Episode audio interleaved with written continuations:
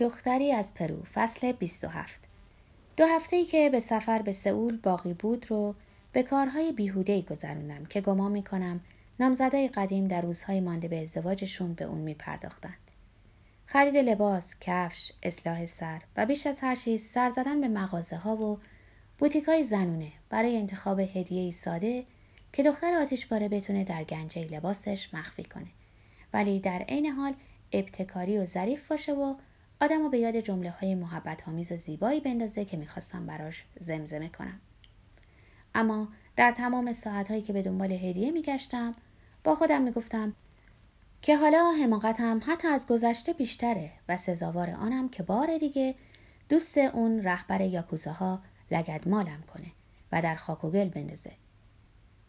آخر پس از اون همه جستجو چیزی رو برگزیدم که اول دیده بودم و از اون خوشم اومده بود. یک کیف کوچیک مسافرتی بود که در اون شیشه های کوچیک برای عطر، قوطی های گرد برای کرم و لوله برای رژ لب جاسازی شده بود. همچنین یه دفتر یادداشت و تقویم همراه با مدادی میناکاری که در جلد اون پنهان می‌شد. از لزوم این پنهانکاری خوشم اومده بود. کنفرانس سئول خیلی خسته کننده بود درباره مالیات های سنفی و نرخای گمرکی بود. و شرکت کنندگان واجه های فنی به کار می بردن. به طوری که ناچار بودم کوششم رو دو برابر کنم. هیجان روزهای آخر و اختلاف ساعت میان پاریس و کره باعث بیخوابیم شده بود. اوایل بعد از ظهر وقتی به توکیو رسیدم بی اختیار در اتاق بسیار کوچکی که سالمون در هتل کوچکی در مرکز شهر برام رزرو کرده بود به خواب رفتم. چهار پنج ساعت پشت هم خوابیدم و با فرا رسیدن شب پس از یک دوش آب سرد طولانی برای صرف شام همراه با سالمون و دوست ژاپنیش بیرون رفتم. از نخستین لحظه ها احساس کردم که علاقه سالمون نسبت به میتسوکو بیش از علاقه میتسوکو به اوست.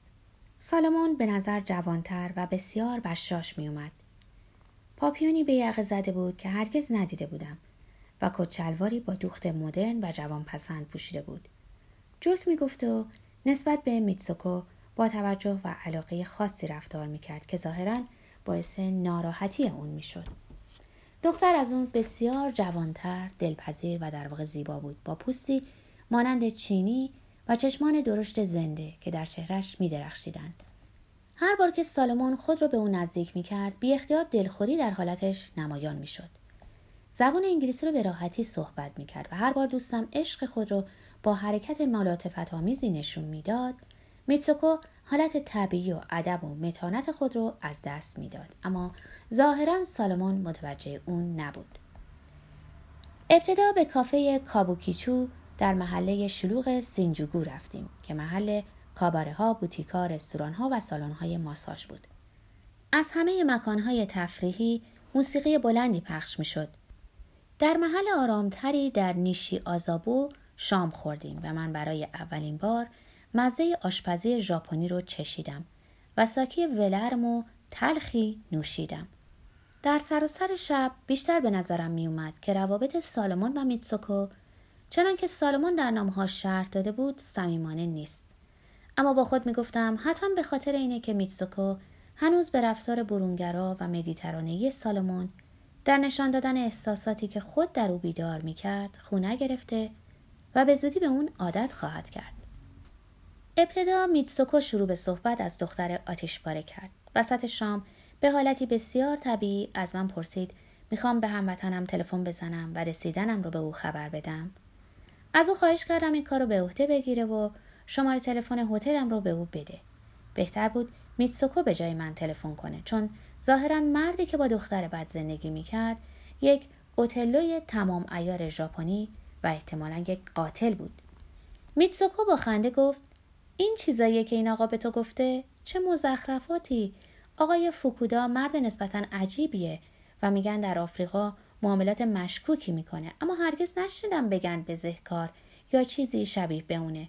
البته بسیار حسوده. دست کم کوریکو اینطور میگه. کوریکو؟ لانینا مالا. میتسوکو که دختر بد رو به زبان اسپانیولی گفته بود به مناسبت این مهارت برای خود کف زد. پس حالا اسمش کوریکوست. عجب حکایتی. اون شب وقتی از هم جدا می شدیم سالمون چند لحظه منو کنار کشید و در حالی که با سر به میتسوکو اشاره می‌کرد گفت به نظرت چطوره؟ خیلی خوشگله سالمون درست می‌گفتی واقعا دلفریبه در حالی که چشمک می‌زد گفت کجاشو دیدی ما باید بیشتر حرف بزنیم دوست عزیز از کارهایی که خیال دارم انجام بدم تعجب خواهی کرد. فردا بهت تلفن می‌کنم. حالا برو خوابای خوب ببینه و خستگی در کن. این بار هم دختر بعد خودش تلفن کرد. یک ساعت به من فرصت داد تا صورتم رو اصلاح کنم دوش بگیرم و لباس بپوشم. وقتی از پله های هتل پایین اومدم در سرسرای ورودی روی مبلی نشسته بود. یه بارونی روشن پوشیده بود با بلوزی آجوری و دامنی قهوه‌ای. از آنچه به خاطر داشتم لاغرتر می نمود و چشمانش کمی خسته به نظر می رسیدن. اما کسی نمی‌تونست تصور کنه که بیش از چل سال داشته باشه. به نظر بسیار تر و تازه و زیبا می اومد. از دور می‌شد اونو به جای یکی از دخترای ظریف و باریک اندام ژاپنی گرفت که ساکت و سبک در خیابانها میخرامند. با دیدن من چهرش روشن شد و از جا برخاست. کمی بعد با کمی لکنت گفتم خیلی دوستت دارم. ممنون از اینکه انقدر جوون و خوشگل موندی. شیلیایی کوچک. بازومو گرفت و گفت بیا با اتوبوس میریم. جای خوبی رو بلدم که می‌تونیم وراجی کنیم. پارکی هست که وقتی درختان گیلاس شکوفه میدن همه اهالی توکیو برای پیکنیک و تفریح به اونجا میرن. وقتی رسیدیم می‌تونی یکی از اون مزخرفات تو به من بگی. کیف مارک ویتون رو که براش آورده بودم به او دادم که با شوق و ذوق نچندان زیاد پذیرفت. با لبخند و کنجکاوی براندازم می‌کرد. تو به یه ژاپنی کوچک حقیقی تبدیل شدی. هم طرز لباس پوشیدنت، هم خطوط صورت و حرکاتت، حتی رنگ پوستت. از کی تا حالا اسمت کوریکوست؟ دوستان به این اسم صدام می‌کنن یادم نیست کی اونو رو من گذاشته شاید یه چیز شرقی در وجودم باشه تو یه بار در پاریس اینو به من گفتی یادت نمیاد البته که یادم میاد می‌دونی که از این میترسیدم که زشت شده باشی. اما در مورد تو باید گفت که خیلی از موهات سفید شدن. زیر چشمات اینجا. چند تا چین و چروک افتاده. چشماش از شیطنت برق زدن و صداشو پایین آورد. دوست داری گیشایی تو باشم پسر خوب؟ البته اما بیشتر از اون می‌خوام زنم باشی. به توکیو اومدم تا برای چندمین بار ازت خواستگاری کنم. آخر اونو به تو میقبولونم. قسم می‌خورم. براستی؟ از کی تالا اتوبوس سوار میشی؟ رئیس یاکوزا ها نمی‌تونه یه اتومبیل با راننده و یه نگهبان در اختیارت بذاره؟ گفت اگرم می‌تونست این کارو نمی‌کرد چون یه نوع خودنماییه و ژاپنیا بیش از هر چیز از خودنمایی نفرت دارن. در اینجا متمایز کردن خود از دیگران در هر مورد که باشه رفتار بدی تلقی میشه. برای همینه که ثروتمندا مانند فقرا لباس میپوشن و بالعکس. به پارک پرجمعیتی رسیدیم.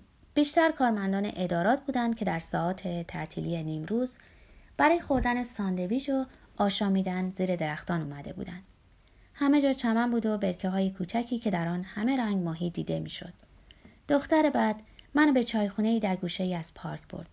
در میان پاروان هایی که فضا را کمی خصوصی می کرد. میزهای کوچک و نیمکت های راحت گذاشته بودند. به محض اینکه نشستیم دستش رو در دست گرفتم و مدتها نگاش کردم و هواشو بوییدم. در امتحان قبول شدم ریکاردو با بهترین نمره اما به نظرم کمی خسته میای ژاپنی کوچولو به خاطر دیدن من بعد از چهار سالی که کاملا رهام کرده بودی احساساتی شدی؟